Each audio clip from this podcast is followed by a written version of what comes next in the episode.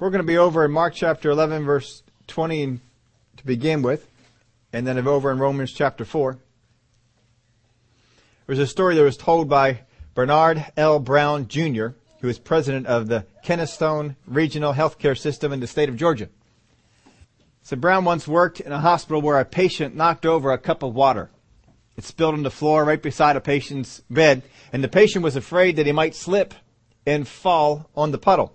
So he asked the uh, he asked the nurse's aide if she would mop it up.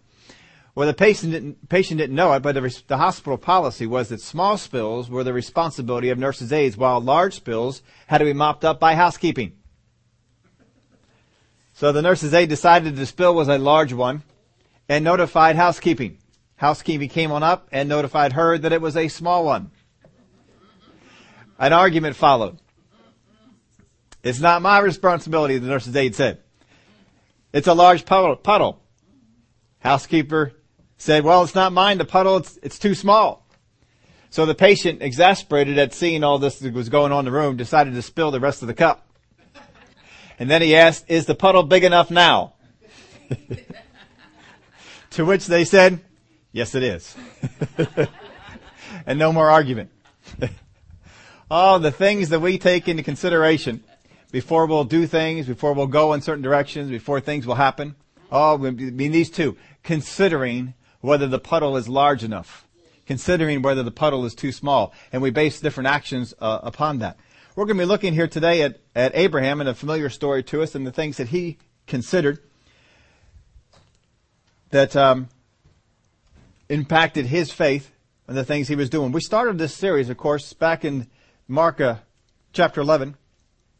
Jesus teaching his disciples. Now in the morning as they passed by, they saw the fig tree dried up from the roots. And Peter, remembering, said to him, Rabbi, look, the fig tree which you cursed has withered away. So Jesus answered and said to him, Have faith in God, for assuredly I say to you, whoever says to this mountain, Be removed, be cast into the sea, does not doubt in his heart, but believes that those things he says will be done, he will have whatever he says. Therefore I say to you, whatever things you ask when you pray, believe that you receive them and you will have them. So that was our text we started off on. We began to meditate on a number of things from this and, and, look at things, but our whole focus on this series has been how we as doubters can become victorious.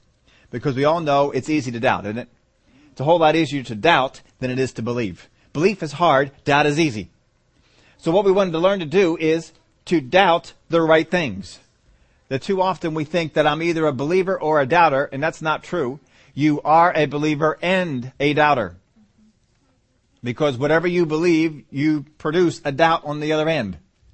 If you believe the things of God, you doubt the things of the world. If you believe the things of the world, you doubt the things of God. One belief causes another doubt. So we just got to get our doubts turned around so that we are focused on doubting the right things. That's our, that was our main goal with all of this. And we, as we began to look at some of the, the um, principles in here, a number of weeks ago, we took up looking at some people who did some of the things that were here. We saw that Jesus was teaching that if you speak to a mountain, what happens to the mountain? There were some conditions on it. First off, you had to believe, not doubting. You had to speak the thing out. And we, we looked over those conditions and some of the things that were there. But we looked at two examples in the Word of God, namely Peter and Israel, both of which had spoken to things and it hadn't happened. And so we, Peter was told by Jesus that you be, you would uh, deny me. Israel was told, don't go into the land, and they went into the land anyway, and tried to do it on their own, and Peter failed, and Israel failed. Even though they spoke, even though it didn't seem like they doubted at all what they were saying, but there, there are some problems that came up. And so we began to study them out, and we came up with some common components that they had. You remember what they were? First one was they had hard hearts. Second, they were resistant to the truth. The third was they were denying facts faults and weaknesses in themselves. And fourth, they were doubting God's power and promises. And we saw these common components, and then we, we began to go through some of the other scriptures, and we, we examined seven people who started off as believers and became doubters. Started off right, but became doubters. We looked at seven. I gave you two extra credit ones you can go look up and then challenge you to go out there and, and look in the Word and find the rest of them because there's a whole lot more than the ones we went over and we saw that they all followed a similar, pattern. They went from being a believer into being a doubter of the Word of God, of the things of God. And the first path, the first thing that every single one of them did was they became critical. Way back with Adam and Eve, Eve was in the garden, Adam was in the garden, and Satan began to uh, say some things about the plan of God. Has God really said? God, see, God knows that the day that you eat of the tree, you will have knowledge of good and evil. What's he doing? He's sowing thoughts of being critical. And Eve begins to, to ponder these things and meditate on these things, and she begins to go ahead and to do that. Saul began to be critical of those people that were around him. He became critical of the plan of God. He became critical of Samuel's plan and the things that Samuel didn't do. And that was the first step. And others, we followed others that had done the same thing. They judged the motives of other people without talking to them. They blamed others for their own problems, dilemmas, and shortcomings. Fourth, they justify their own actions to those not involved. And fifth, they recruited allies. Now this was a path that they went on, and not everyone went to the fifth level. But they all started out the first level. Some got two levels deep, some got three levels deep, but it seemed like that first one was bad enough that it would begin to cause you to be a doubter. So then we took up the task of why does this seemingly unrelated thing to faith and believing have an effect upon our faith? And so we began to go through the Word of God and see that once we become, fall into this area of being critical, it corrupts the mode by which faith comes. The Word of God tells us that faith comes by hearing, and hearing by the Word of God. We got to hear the right things. And Jesus told us, make sure you have ears to hear. Just because you hear the Word, it doesn't build up faith. You have to understand the Word. Jesus taught us in the parable of the sower. The sower went out to sow, and some fell upon some of the soil, and the birds came and ate it, and some of the, the sun scorched it, and different things like that. But he related to the fact that they didn't understand what they heard. You gotta understand. You gotta meditate on what the Word of God says till you get understanding on it. And just the, and, and critical people won't do this. Critical people are not going to meditate on the Word of God to get understanding. They may meditate on the Word of God for the fact, for the, for the reason of finding fault. Why is that not right? Why should I not have to do it that way? And that's not going to produce faith doing that. Not going to produce faith in anything. For, I mean, for most of these people that are walking this way, they have no faith to even be saved. Because they're critical of it. Well, is, is that, is that really the only way? I mean, is God going to send everybody else to hell because they don't go to this church or because they, they don't believe in the Bible and they believe in the Quran or, eh, don't we get that way? They become critical. What you hear isn't going to produce faith because you're not having the the uh, the ears to hear. And so we saw how this began to to corrupt that method that that, that faith came. But we also saw that this critical idea pollutes not only what we hear but also what we see. But faith doesn't come by seeing, does it? And we looked at that last week. Faith does not come by seeing. But we saw how it corrupted the things that we heard. But this also begins to corrupt the things that we see. And even though faith doesn't come by seeing, faith comes by hearing. And even though people saw great miracles, did they not doubt the things of God? The thing that produced faith in them was hearing the Word of God and understanding it to the point that it became uh, something that would solidify them and help them to, to become grounded. But it also pollutes the things that you see because we see that many people in the Word of God began to depend on what they saw. The Pharisees and the Sadducees show us and Jesus says, an evil and adulterous generation seeks for a sign. And what this idea, once we go follow the path of a doubter, we call this the path of a doubter. First step was being critical and then all the other ones that followed. And we saw the people in the Word of God who followed this way. Once they become this way, once they begin to go down this pattern, they begin to see things. Don't critical people see things that maybe you or I wouldn't see? I mean, they come out of, of, of seeing things that they'll come out of a restaurant. Did you see that? What? And they'll begin to tell you how bad this person was or how lousy this thing was or all these different, it's like, oh, come on. See, they've, they've fallen into that and they, it's corrupting what they see. And now all the time they see things. And if you look at some of these people, they go to church and what happens when they're in church? Did you see what happened, what so and so did? Did you see what the head usher did? Did you see what the pastor did? Did you see what the sound guy did? I mean, don't we do that? Did you see what they, what are we doing? we're becoming dependent on seeing things and we are coming to conclusions from it. We, we did a whole thing on reasonings, how people begin to reason in their mind. They begin to put facts and things that they see and put them all together and they come out with conclusions. But you're basing, con- people that do this are basing conclusions based on what they see, what they perceive in their natural eyes, what they hear with their natural ears. And faith doesn't come that way. Faith comes by hearing and hearing by the Word of God. That's supernatural hearing supernatural hearing. When Jesus came up to the disciples, he said, Who do men say that I am? Well, some say that you're John, some say Elijah, some say a prophet. All right, well, who do you say? And Peter rose up and Peter said, You are the Son of God, Son of the living God. And Jesus said, Peter, flesh and blood has not revealed this to you, but my Father in heaven.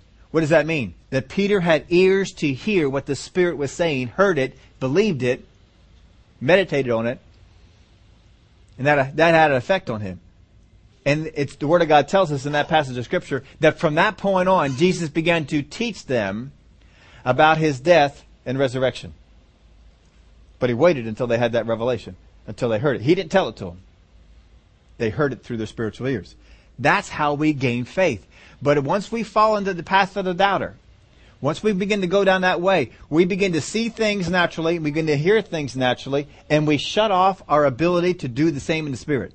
I can't hear the things in the spirit because what I hear naturally is, is too loud. I can't see the things in the spirit because what I see naturally is too loud. And so my faith becomes starved and my flesh becomes fed. And the faith that I walk in is flesh faith. It's not spirit faith. It's not God kind of faith. Because when Jesus began to talk in this passage we just read to you, he said, have faith in God. And the margin of your Bible says, have the faith of God. Have God's kind of faith. Not man's kind of faith. Not flesh kind of faith. Have the God kind of faith. That's what we're supposed to do. So that's how we began this series. That's what we've been, we've been up to. That's what we've been, been going through on. And we're going to continue with, with some of these things here today. In Romans chapter 4, verse 19, let me read this whole passage to you.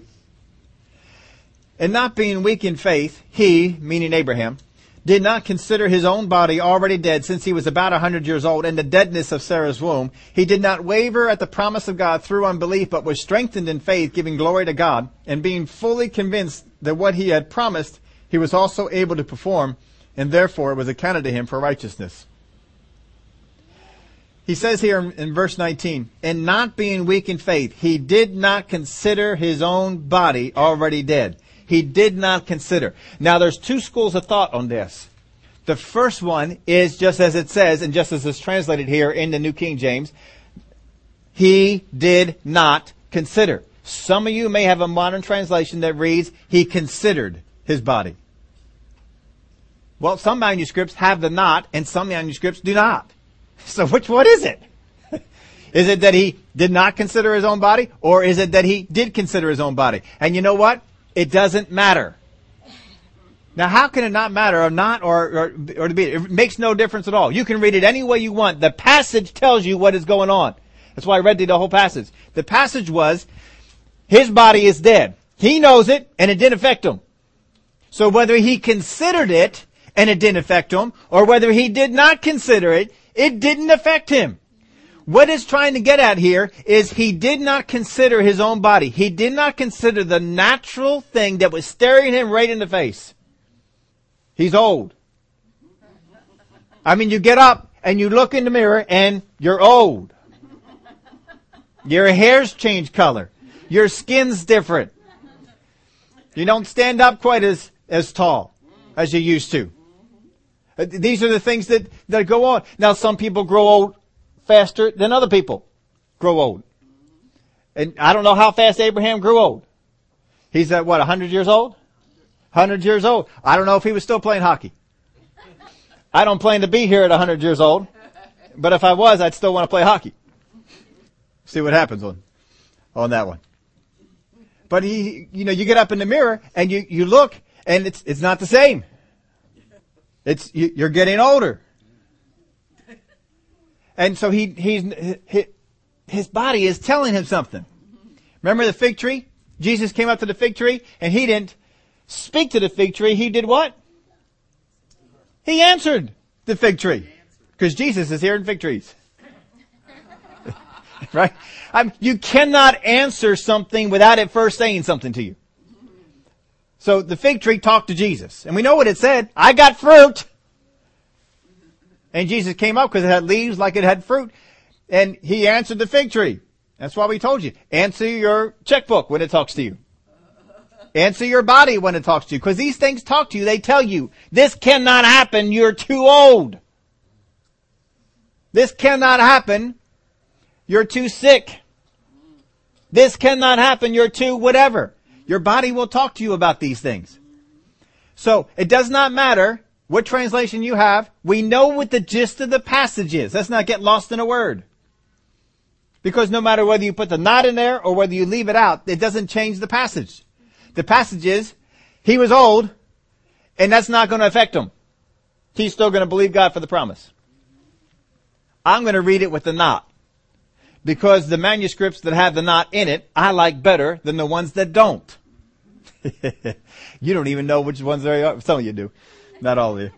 I know my dad, he'll, he'll be out there. He'll tell you which manuscripts they were. I know which manuscripts that they were that don't contain the not. I don't like them. I don't like them for a good reason. I like that. Now the, the King James, for just a little, a little quick, the New King, New King James, the King James are all based on what's called the majority text. They take the majority of all the manuscripts that are out there, and they put the text in there as the majority of them put it. The other ones, like the NIV, anybody have one of those? We can burn them afterwards. No, that one I wouldn't burn up. I mean, it's, it's, I don't like it, but I wouldn't, if you have an NRSV though, I would take that out and I would burn it. I would not let that be in my house. That's my own personal opinion. New Revised Standard Version, if you have one of those, I would take it outside and I would get rid of it. I do not see that as a good translation. I don't see it as a bad translation. I see it as a horrible translation. Absolutely horrible. That's, that's about the worst Bible you could possibly pick up to study from. If you have one, get rid of it and get one that's better. There's plenty of them out there. But anyway, there are whole denominations that have adopted that text. I even, we have, uh, you know, some of the things we put in the front of the bulletin? They started get, using the NRSV on, on a lot of them. I actually emailed them and said, will you get rid of this text? I said, I like some of the things you have on there, but I will not put that text on the front of our bulletin. And they said, wow, really? I says, yes. So we'll, we'll take that into consideration. If you want to know why I don't like that, you can ask me later on. if you agree with it, fine. If you don't, then you can hang on to it and do whatever you want to. But I don't, I don't personally like it. But you know, there's, there's different translations and, um, if you have an NIV, it's okay. It's close to the Word of God. the, the funny story about the NIV is it came out when I was in Greek class. And we had seven guys in Greek class. Greek class was not popular. We had seven guys. Three of them were Steves. Seven guys, three Steves. I was the only PH, so I got extra points. Everybody else was a V. But we were studying, we were from seven different denominations. There was not two of us from the same church. Same type of denomination. And so when the, this, I think it came out our second year Greek class. And so we were translating, we had to translate First John. That was our job as in Greek. We had to translate First John, and so we all were excited about the NIV coming out. And so we compared our translation to the NIV to a T. Every single one of us, all seven, were appalled at what the NIV had done. And since then, I don't have one, but it's, it's not as bad as some other ones that are out there. I just don't uh, personally like. I like the King James. I like the New King James. The New Living is a is a nice one if you want something more modern. The Message has some merit to it.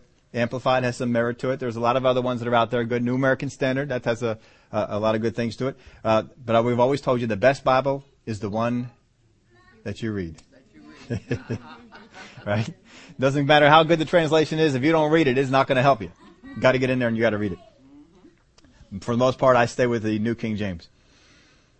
And not being weak, so I'm staying with the not said all that just to say I'm, I'm staying with it. He, and not being weak in faith, he did not consider his own body already dead since he was about a hundred years old in the deadness of Sarah's womb. In other words, his body is saying, here I am, I am old and I cannot do this anymore. And he's saying, ah, I'm not, not even going to bring that into the equation. I am not going to consider that. I have the promise of God. I am considering what the promise of God is. I am considering the power of God. I am not considering the inability of my body. He did not consider his own body already dead since he was about a hundred years old. Now, going back to, let's go back to this before we get into that. And not being weak in faith. Look at this. Not being weak in faith. The word there for weak, I think I put this in your outline.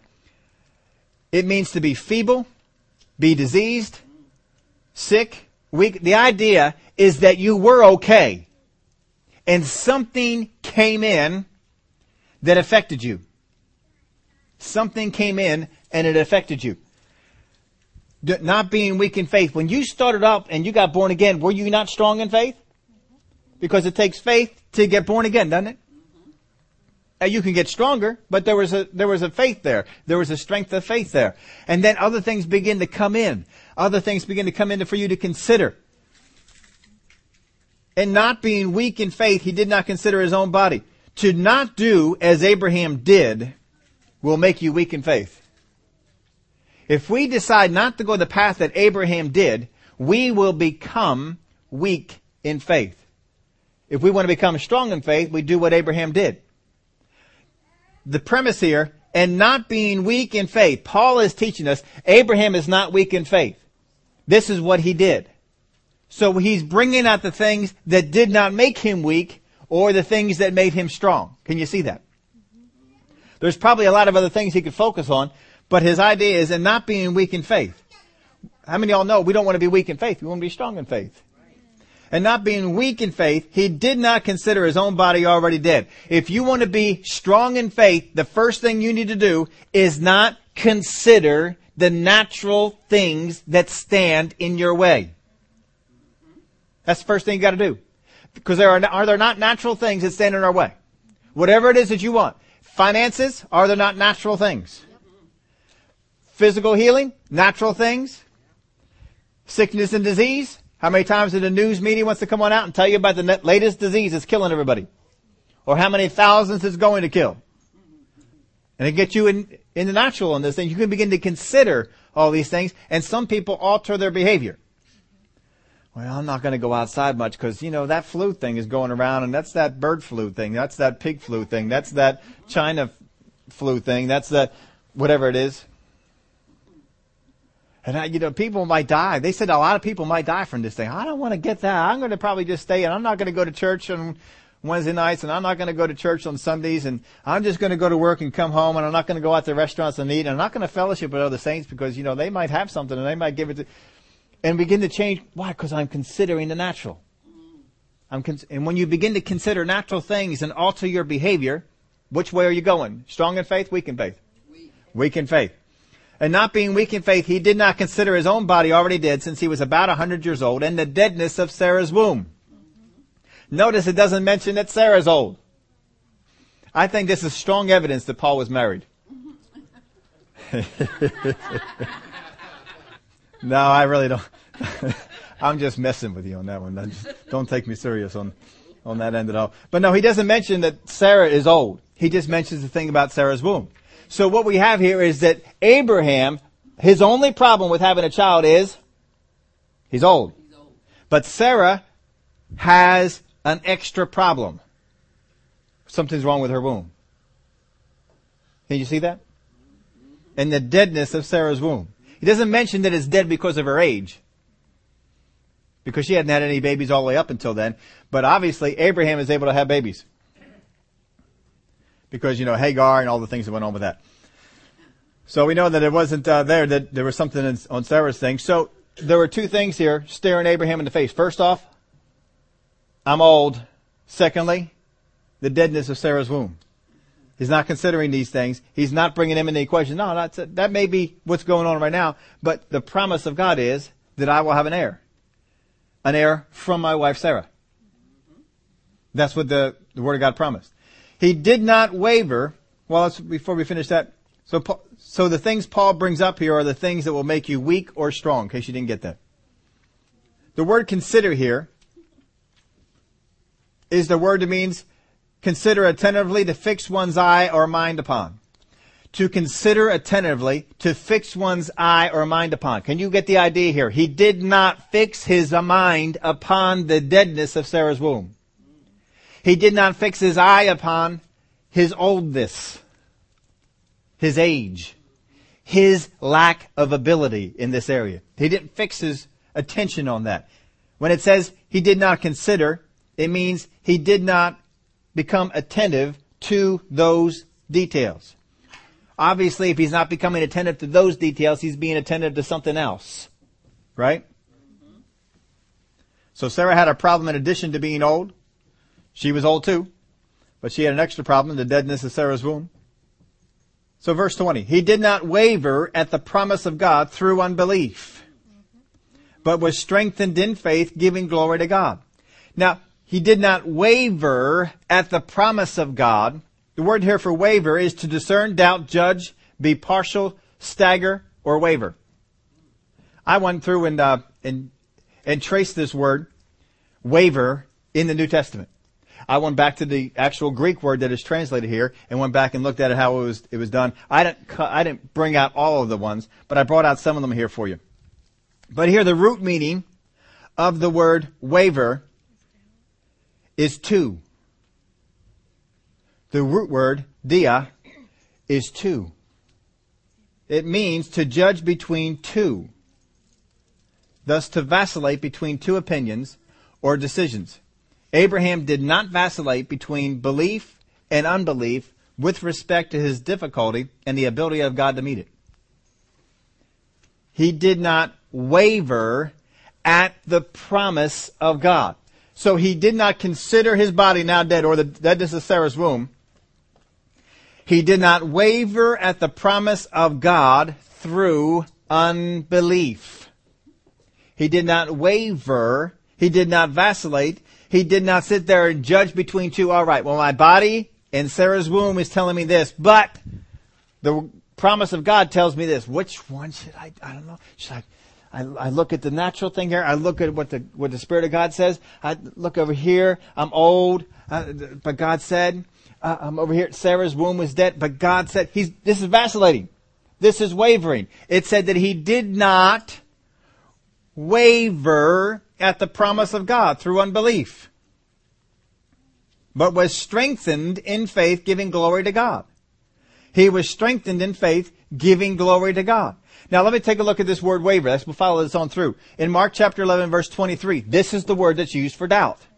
For surely I say to you, whoever says to this mountain, be removed and be cast into the sea, does not doubt in his heart, does not waver in Matthew 16 verse 3, and in the morning it will be a foul weather today, for the sky is red and threatening. Hypocrites, you know how to discern the face of the sky, but you cannot discern the signs of the times. In other words, you can look at the evidence and come to a conclusion. But when it comes to spiritual things, you look at the evidence of what God promised and you come to a different conclusion because you're not considering what God promised, you're considering something else. Acts chapter 10 verse 20. Arise therefore, go down and go with them, doubting nothing. This is Peter's vision when he had the vision of the, of the uh, cloth that came on down on the unclean food. Arise therefore, go down with them, doubting nothing. In other words, don't be wavering. I told you to go with the Gentiles and to speak to them. You don't have to waver. You don't have to be embarrassed when you come back to your Jewish friends that you went on down to the Gentiles and you, you talk to them for I have sent them. Romans 14:23. But he who doubts is condemned if he eats because he does not eat from faith, for whatever is not from faith is sin. If you think something to be sin and you do it, you are wavering, and it's sin. James chapter 1 verse 6 through 8.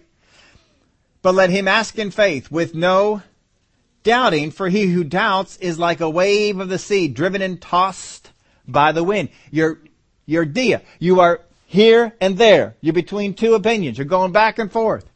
For let not that man suppose that he will receive anything from the Lord. He is a double-minded man, unstable in all his ways. See that, that two coming out again?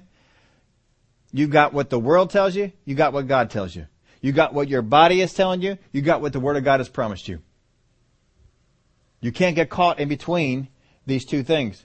Decide which one are you going to believe. The Word of God strengthens your faith. The natural things weaken your faith. It's that simple. And don't waver. If you waver, what's, what's James say? I mean, sometimes you're in faith, sometimes you're not. What's that man going to receive? Nothing. Zip. Well, he says, at the promise of God through unbelief, he did not waver at the promise of God through unbelief, but was strengthened in faith, giving glory to God. Now, a promise is for something future. Something that's not realized yet, right? So he did not waver at something that had not been realized yet. Through unbelief. Unbelief is what's going to cause your faith to waver. Unbelief is, well, I know God said it, but. Well, I know that God heals some people, but. Well, I know that God can give me a job, but I don't know if it's His will. You know, I don't know. Might not be what God wants. I, I just don't be wavering. Now look at this. People who are strengthened in faith. People who are strengthened in faith. This is what Abraham was. He was not weak in faith. He was strengthened in faith. People who are strengthened in faith give glory to God, not Satan. They give glory to God and not Satan. Now, listen to some people's testimonies when they get up and they talk about God. They talk about what God did for them. I mean, just sit on back and just listen to some of their testimonies. How many times have you heard a testimony in the past and they went on for 10 minutes and gave their testimony eight and a half minutes of what the devil did, mm-hmm. one minute of what they did, mm-hmm. and 30 seconds about what God did? Mm-hmm. Who got the glory? but that's why a lot of people get a testimony. I mean, we expand on the problem and how much suffering I went through, how bad it was, and how much the devil threw my way. Oh, and it was tough. Oh, and it was painful. And oh, it was that. Isn't that how we do it? And we tell, oh, we go on and on and on, and then, but then God, God set me free. oh man, who's getting the glory? See, we're not here to give glory to the, to the devil. We're not here to give glory to ourselves. Who are we here to give glory to? God. God. Strong faith gives glory to God. Look at the verse again. At the, he did not waver at the promise of God through unbelief, but was strengthened in faith, giving glory to God. Give glory to God. That's all. He goes on in verse 21. And being fully convinced that what he had promised, he was also able to perform. Fully convinced. The Greek word there leaves no room. He was totally, completely, 100% fully, just as it says, fully convinced that what he, God, had promised, he was also able to perform. Now, when we read over this part here in Romans, how many of you have a different memory of Abraham? Anybody? Well, in Genesis chapter 12, we over there in Egypt, and uh, he was going on down to Egypt because there was a famine in the land that God sent him to. And well, obviously, if there's a famine, I can't stay here, even though God told me to come here. He must have been wrong because there's a famine in the land. And so I'm going to go down to Egypt where there's food. So he heads on down to Egypt. Now as they're getting on down to Egypt, he turns over to his wife and he says, now look, you're a hottie. and, um, you know, they're going to kill me because of you. Get me out of the way because, you know, they're going to want to have you. So, when we get on down there, just tell them that you're my sister. So they won't kill me. And well, I don't know how much convincing it took for her to, to talk her into this, but she went along with it. And so they get on down there and, and they do so and, uh, you know, people are making a play for Sarah. And Abraham just sits on the sideline because he's her brother. Now, if you were Sarah, how many of you thinking, Abraham, why aren't you over here? but Abraham didn't come over. He was, he was going to let this go on. Is this a man who's fully convinced? Doesn't seem like that to me. In Genesis chapter 15, if you, um, we're going over there, I want you, I want to read this from you. Some of these I'm just going to tell you because we've gone over the stories enough. You've, you've, you've heard them, you know them, and if not, the references there, you can go back and, and can look at that. But over in uh, Genesis chapter 15, after these things, the word of the Lord came to Abram in a vision, saying, Do not be afraid, Abram. I am your shield, your exceedingly great reward. I think he thought that Sarah was a vulnerability, but, but Abraham said, Lord, Lord God, what will you give me seeing I go childless and the heir of my house is Eliezer of Damascus? Now this is not the first time that God has given the promise to Abraham. So God has already given the promise to Abraham, I believe it by this time at least twice. And as soon as God comes out, I mean, if, if the Lord spoke this to you, how many of you are saying this back? Do not be afraid, Abraham. I am your shield, your exceedingly great reward. And the first things out of Abraham's mouth is, boy, that is so good to hear. First things out of his mouth are, Lord God, what will you give me seeing I go childless and the heir of my house is Eliezer Damascus? Is he giving glory to God? No. Is he considering natural circumstances? Yes. Is he happy? No. Can you tell that this is on his mind? He's going over this for a while, you know, supposed to be rich, God's supposed to bless me, I'm gonna have all this stuff, but who am I gonna pass it on to? And I'm sure the devil's right there helping him out. Yeah, who are you gonna pass this on to? So what if you get blessed by God? You got no one to pass this off to and someone who's not even one of your heirs, one of your kids, one of your descendants, he's gonna get all your stuff. Yeah, that really stinks. Oh, I can't believe that God has blessed me and given me all this stuff, but there's no kid yet. He's, he's upset at this. So much so that when God speaks to him, this is the first thing that comes out of his mouth. Then Abram said, Look, you have given me no offspring. Promised me some, but you haven't given any yet. It, does this sound like a man who feels that God is able to perform it? it doesn't sound like it to me either. I think he's struggling. But I don't get that picture from Romans chapter 4, do you? Lord, you have given me no offspring. Indeed, one born in my house, uh, indeed, one born in my house is my heir. And behold, the word of the Lord came to him saying, this one shall not be your heir, but one who will come from your own body shall be your heir. Then he brought him outside and said, look now toward heaven and count the stars if you are able to number them. And he said, so shall your descendants be. And he believed in the Lord and accounted to him for righteousness. Then he said to him, I am the Lord who brought you out of Ur of the Chaldeans to give you this land to inherit it. And he said, Lord God, how shall I know that I will inherit it? And then he went on and, and did the, the part with the, the heifer. But that wasn't all. In uh, the next chapter, Genesis chapter 16, we see that Sarah's getting a little aggravated at not having an heir. And she says, look, it may be that uh, this is God's plan all the time that, you know, my, my maid, maid servant, maybe you're supposed to have a child through her for me. And so they did and baby was born and that didn't go so well. You know, then, you know, the, the women become jealous of each other and I don't want to do work for you because I can give, I can have kids and you can't and so it just wasn't going and the household was a mess this was not good. And eventually Hagar says, I'm, I'm getting out of this thing. And she went to leave and Angel stopped her and says, no, you're going back. And so she, she went on back. Well, that still doesn't sound like a guy who feels that God is able to perform, does it? In Genesis chapter 17, the Lord came to him and said, you're going to have a baby. And Abraham laughed. yeah, right. yeah, I'm going to have a baby. You see how old I am? Ah, I'm going to have a baby? Oh, come on. We've been believing this for a long while. And he laughed and he said, Oh, may Ishmael live before you.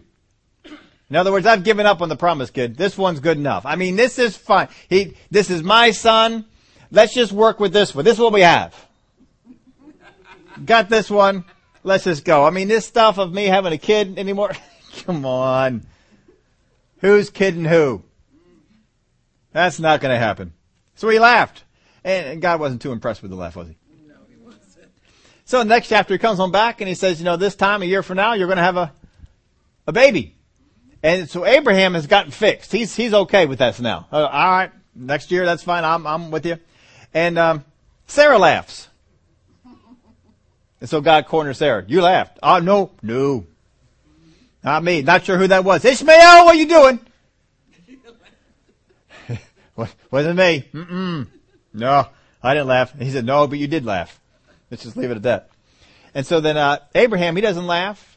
He doesn't falter at this thing at all. It's, that's all fine. And we see that Abraham steps out as a man of faith and begins to intercede for Sodom and Gomorrah because the Lord said, shall I hide from Abraham what I'm going to do since he will become a great, great man? Well, you might think, you know, things are turning around. Things are getting good. Then we come into Genesis chapter 20. In Genesis chapter 20, Abimelech. Anybody remember that name? Well, Abraham's heading on down into the area and Abimelech's the king and he looks at Sarah and says, you know what? You're still a hottie. and they're going to kill me because of you. So tell them that you're my sister. And so, uh, you know, she, he actually, she was actually brought into Abimelech's house. He was courting her to be part of the harem. And at one time they saw Abraham and Sarah out by the, uh, I don't know, well, pole, wherever where they were outside. They were outside somewhere. And they were observing that they were not exactly acting like brother and sister. and so Abimelech called them on in and says, now hold on a minute. She's not your sister, is she? No, she's my wife. She's your wife? Come on, man. You know what you would have done? And so Abimelech said, nobody can uh, lay a hand on Sarah. It's Abraham's wife. And But that faith man, God able to perform? Now we seem to be falter there. And then we finally have over in chapter 21 where Isaac is born. But Romans chapter 4 paints a whole different picture, doesn't it? Whole different picture. I don't quite get the same picture when I go through the life of Abraham. I find a guy who's vacillating. God's able, God's not able. Oh, listen to the promise of God. Yeah, now the one's my heir. One of my heirs is going to be someone who's not even uh, kin to me, not even a relative. This stinks. Then they go and they take matters in their own hands and they get all their focus on this one natural child. And God says, no, that's not it. I mean, he'll be, he'll be a great nation too because he's born to your house. But he's not the one I'm talking about. There's still another one coming. And you need to believe for it. And you need to have faith for it. You need to get yourself in faith. Let's go. But Abraham does. And he gets himself so much to that point that when God says, Abraham, I need you to go and sacrifice Isaac up on Mount Moriah. Abraham says, okay. Come on, Isaac, let's go. We're going for a ride. And they head on up the mountain. And eventually, I mean, we we did a study before a couple of years ago on Isaac, and we understand that Isaac is not the most, um, he's very laid back. Whatever happens, happens. We're not going to make things happen. If they happen, they happen. If they don't happen, it probably wasn't meant to be. But we'll just wait and see what happens. What do you think about this? Well, let's just wait and see what happens. I think you ought to get married. Well, let's just wait and see what happens. And mom and dad had to go out and get his own wife and bring him on over. They actually went out and got her and brought her on home. Here's, that's the one. Okay, that's fine. He's just an odd guy. so he gets on up there and he begins to look around and he says, you know, uh, dad, we got the, we got the wood. We got the altar. We got the fire. I don't see the sacrifice. How am I going to sacrifice without a sacrifice? Ah, that's all right. God will provide one. Let me just tie you up here for a minute. all right, if you want to. want to tie my feet too? Yeah, tie your feet too. And uh, do you mind getting up on the wood pile? Oh, no problem, Dad. I'll get up on the wood pile. That's fine. It's kind of it's a little uncomfortable. Oh, that's okay. That's okay. It'll be fine. Well, it's kind of a little. Can you give me a blanket? It's a little cold. It it won't be cold for long, son. we'll warm you right up. I mean, he's just kind of a laid back guy. I mean, what son is up there and your dad? I'm going to tie you up, put you on the pile, and we're going to kill you. Well, all right, if that's what you want to do. He's just an odd guy. He's, he is something else. So uh, he's got Isaac. I wonder if I have, some, I'll have to ask us when we get up to heaven. If, if Abraham wonders, I waited this long for him. I mean, God, he's got no initiative at all. He's got nothing. I mean, he won't even go out and find a wife. He won't even put up a fight when I try and kill him. I mean, come on, really? I see a lot more promise in Ishmael than I do Isaac. I don't know. But anyway, that's, we'll have to find out when we get up to heaven because it's not written about too much. But uh, Isaac, we don't have a whole lot written about him at all. He's kind of the he's the tweener. We have Abraham, a lot of written, written stuff. We have Jacob, all kinds of stuff written. And Isaac, yeah, he's mentioned. He's there. We know he existed. this is the one that he waited for. All this time, and he's really not showing a whole lot of promise. And now, uh, yeah, hop right up on here. We're gonna set the thing on fire. Okay, Dad. There we go. I mean, what what does Isaac do when they when they see the uh, the ram over in the caught in the thicket? Oh wow, look at that. Oh, I guess you don't need me after all. He's just something else. I don't know. But anyway, Abraham, he's he's not that he's not that strong. He's not that stable. But the word of God, going back to, to what we saw here, and not being weak in faith, he did not consider his own body already dead. So for as long as Abraham considered his own body, as long as he considered the deadness of Sarah's womb, what was he? Weak in faith. And this is why the baby never came. Because in order for God to have a man who's going to be willing to sacrifice his son, so that God could in turn sacrifice his son, he had to have a man who was in faith enough that would sacrifice this. Now, if Abraham had a thousand children, would the sacrifice of Isaac be the same thing? No. Would not be the same thing. Get this, understand this. Isaac had to be an only child. Because what God was giving up was his only son. And Abraham had to give up his only son. How many times in the Word of God was it mentioned? Abraham, take your son, your only son. What about Ishmael? No, no, your only son. It's the only one I promise you. From Sarah. This is it. Why didn't they have more kids? Only son. Only son. Take your only son. Take him up to the mountain. You need to sacrifice him. So he did. And he needed a man who was going to be in faith that when it came to that point, it would happen. And, and he did. And not being weak in faith, he did not consider his own body already dead since he was about a hundred years old and the deadness of Sarah's womb. He did not waver. He did not consider. He did not waver at the promise of God through unbelief, but was strengthened in faith, giving glory to God. He did not consider his own body in the deadness of Sarah's womb. He did not waver at the promise of God, but was strengthened in faith, giving glory to God. That's what you need to understand from this. He was not weak in faith because he did not consider his own body now dead or the deadness of Sarah's womb. He did not waver at the promise of God. But he'd wavered for a while, didn't he? For a while he was wavering. When he came on up and started talking about the guy in Damascus, that's wavering. But he eventually got out of it. And Paul writes of him, and not being weak in faith, he did not consider his own body already dead, since he was about a hundred years old. In the deadness of Sarah's womb, he did not waver at the promise of God through unbelief, but was strengthened in faith, giving glory to God, and being fully convinced that what he had promised he was also able to perform. That's where we need to be. I need to get to a place where I am fully convinced. I don't waver. Did God say it? Yeah. All right. Then I'm not going to take what natural inputs I can I can take. I'm not going to, to I'm not going to follow the path of a doubter. I'm not going to take the word of God that comes to me and start to pick it apart. I'm going to receive the word of God. I'm going to dwell on the I'm going to have understanding of the word of God because this is what's going to help me out. I'm not going to be following that in that path of a doubter. I'm not going to go in that direction. I mean, folks, the path of a doubter is really easy to get on. You can be sitting in church.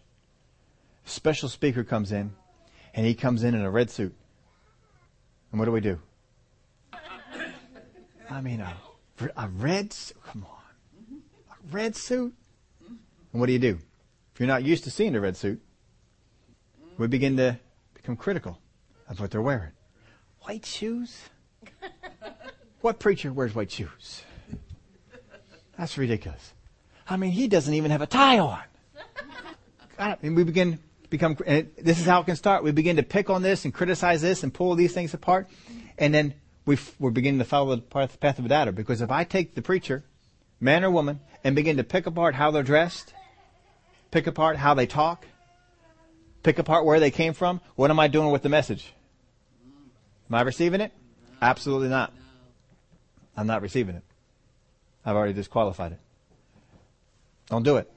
If it's the Word of God, I don't care who it came from. I don't care if they wore a tutti frutti suit, multicolored coat, or anything else inside. You listen. If you're not used to seeing a red suit, block it out. Do not consider the red suit. If you don't like a preacher who wears white shoes, do not consider the white shoes. But listen to the Word of God. Let the Spirit of God teach you. Let the Spirit of God help you. Because there's some things in there that you can you can receive, that you can get. But if you follow that path, then and it just starts with something that's simple, that's small. But then you begin to does does the Bible really say that? I don't think. Oh dear Lord. That's always a problem. Thinking. we always get into trouble when we start thinking, don't we? I mean, folks, these are spiritual principles. We receive from the Spirit. I don't think out the Word of God. I receive from the Spirit. What I can think, what I can reason out with the Word isn't worth anything. But what I receive from the Spirit, that's worth something. That's, that's powerful. Receive it from the Spirit. Receive what the, the Word of God is saying to you. But don't begin to, to be critical. You can be with another believer and you can begin to judge their lifestyle and judge them. And don't do it. Don't do it. Somebody else's job is that way. Now, it doesn't mean that if you see your brother in sin that you just let it go. The Word of God tells us how to handle that. If you see your brother in sin, go to that brother. Not to their best friend. Not to your best friend. to that brother. Now, sometimes we need clarity. I understand sometimes we need clarity. Should, should I do this? Should I talk to him about this? I'm not talking about that. But most times people are talking with other people about the things. It's, it's not that. We're just trying to share stuff. We don't need to do that. Don't get in that, don't go down that path. You may not like the vessel that the message was delivered in, but the message is good. If it's the Word of God, it's a good, good one. Receive it. Take it. Glory to God. Not being weak in faith, he did not consider his own body already dead since he was about a hundred years old, in the deadness of Sarah's womb. He did not waver at the promise of God through unbelief, but was strengthened in faith, giving glory to God. And being fully convinced that what he had promised, he was also able to perform. And therefore, it was accounted to him for righteousness. It was accounted to him for righteousness. There is an end result. There is something that comes from our faith, from what comes, from what we're believing for, what we're standing for. There's something that comes. But we got to become fully convinced, fully persuaded, not persuaded by the things of the natural. How many believe God that financially you can prosper this year? Doesn't matter what the economy is doing. Not for you.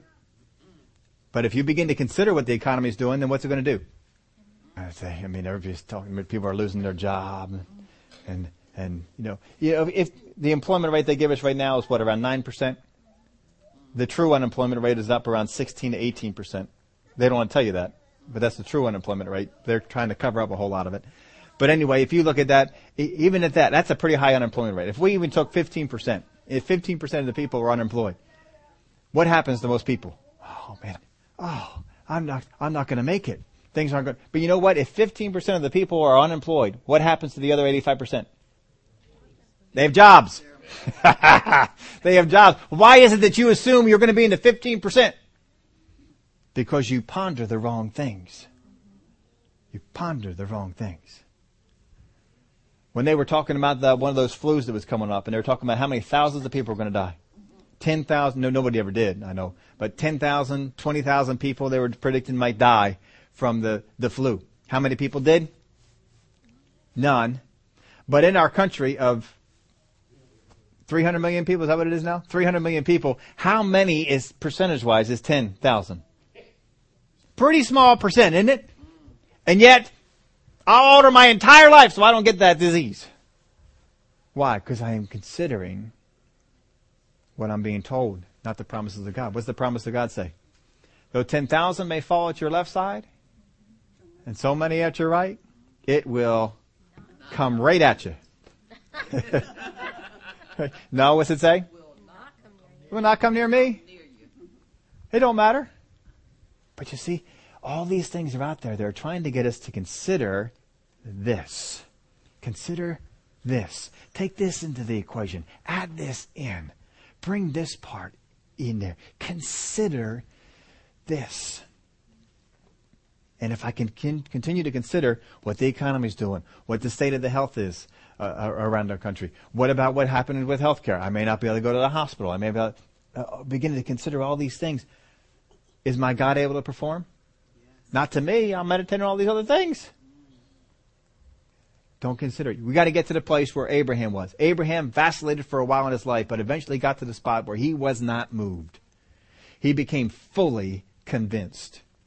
And whatever it is that you want to receive, whatever mountain you need to speak to, whatever it is that you want to have, you need to become fully convinced that the Word of God says it can be yours. You need to have faith to believe from the Word, not because brother or sister so and so taught you so. Not because brother or sister so and so in church said you could. Not because some book you got a hold of said so. Because you have gone to the Word of God, you have studied the Word of God, and you have found it to be true. And you have said, I am fully convinced the example we've used over and over again here. You are fully convinced that you are saved. You are fully convinced that you are going to heaven. You need to be, need to be fully convinced that God wants you to prosper financially. You need to be fully convinced that God wants you to be in health. You need to be fully convinced that He will heal you from all diseases. And if you are not fully convinced, if you take in any other consideration, then you are wavering between two opinions. Listen to what our God has to say. Receive the faith that He wants to give to you. Glory to God. Would y'all stand up with me? Father, we thank you. Oh, we give you the praise and the glory. We thank you, Father, that you are fully able to do what you said you would do. If you promised it in your word, you are able to bring it about. You gave a promise to Abraham, and you kept coming down to him to minister to him. I can do this. I can bring this about. This is not too hard for me. I can do this. And eventually Abraham got to the place where he didn't consider all the other things that were around him. He just took you at your word and believed your promises. Father, that's where we, want to get. Too often we're taking in other inputs and we're hearing other things and we're letting that affect us. But you are able to do what you said you would do. And we just need to receive it. Father, we thank you for the help that you give us, that you give us eyes to see the coming of the promises, ears to hear and to understand your word. For faith comes by hearing. We're not going to be critical of who the word comes through. We're going to receive what comes from God. Father, we thank you for it. In the name of Jesus we pray. Amen.